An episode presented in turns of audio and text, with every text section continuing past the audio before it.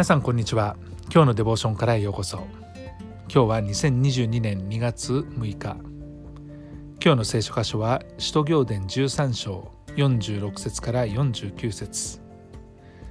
今日のデボーションタイトルは救いは信じるすべての人に。それでは聖書箇所をお読みいたします。パウロとバルナバとは大胆に語った。神の言葉はまずあなた方に語り伝えられなければならなかった。しかしあなた方はそれを退け自分自身を永遠の命にふさわしからぬものにしてしまったからさあ私たちはこれから方向を変えて違法人たちの方に行くのだ。主は私たちにこう命じておられる。私はあなたを立てて違法人の光とした。あなたが地の果てまでも救いをもたらすためである。違法人たちはこれを聞いて喜び主の御言葉を褒めたたえてやまなかった。そして永遠の命に預かるように定められていた者は皆信じた。こうして主の御言葉はこの地方全体に広まっていった。神の言葉はまずユダヤ人に与えられました。ユダヤ人とはアブラハムの子孫のことを指しますね。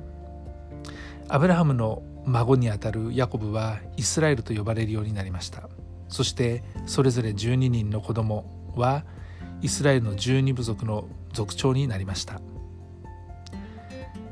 この子孫たちはエジプトにしばらく住んでいましたけれどもやがて奴隷として扱われ始めていきモーセという指導者が立てられて彼らはエジプトを脱出しイスラエルに行きます。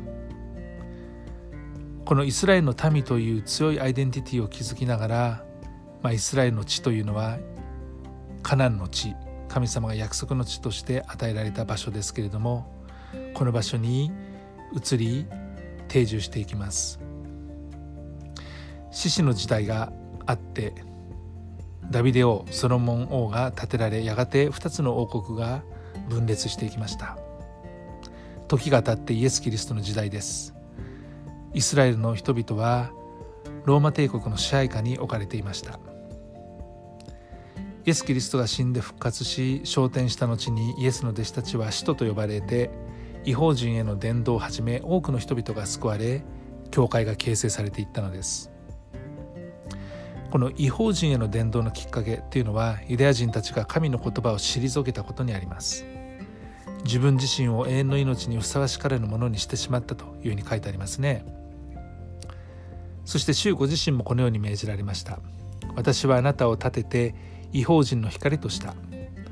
あなたが地の果てまでも救いをもたらすためである。神の救いはまずユダヤ人に与えられたが違法人つまりユダヤ人ではない人々にも与えられたんですね。違法人たちはもちろんこれを聞いて大喜びです。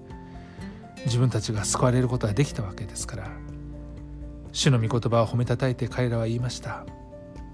そしてこの永遠の命に預かるように定められていた者たちは皆信じたと。こうして主の御言葉はこの地方全体に広まっていったということです。神様の言葉は信じる全ての人たちに希望を与えます。何人であろうとどんな血筋であろうと関係ありません。イエス・キリストを自分の罪からの救い主として信じ心に受け入れる者は誰でも救われることができます。救いはキリストを信じる全ての人々に与えられるのですね。ですからこの方神様を私たちは信じてイエス・キリストを信じて本当に救われたことを感謝して歩むものとして歩んでいきたいと思います。愛する天のお父様あなたの御子イエス・キリストを信じる者は誰でも救われます。ありがとうございます。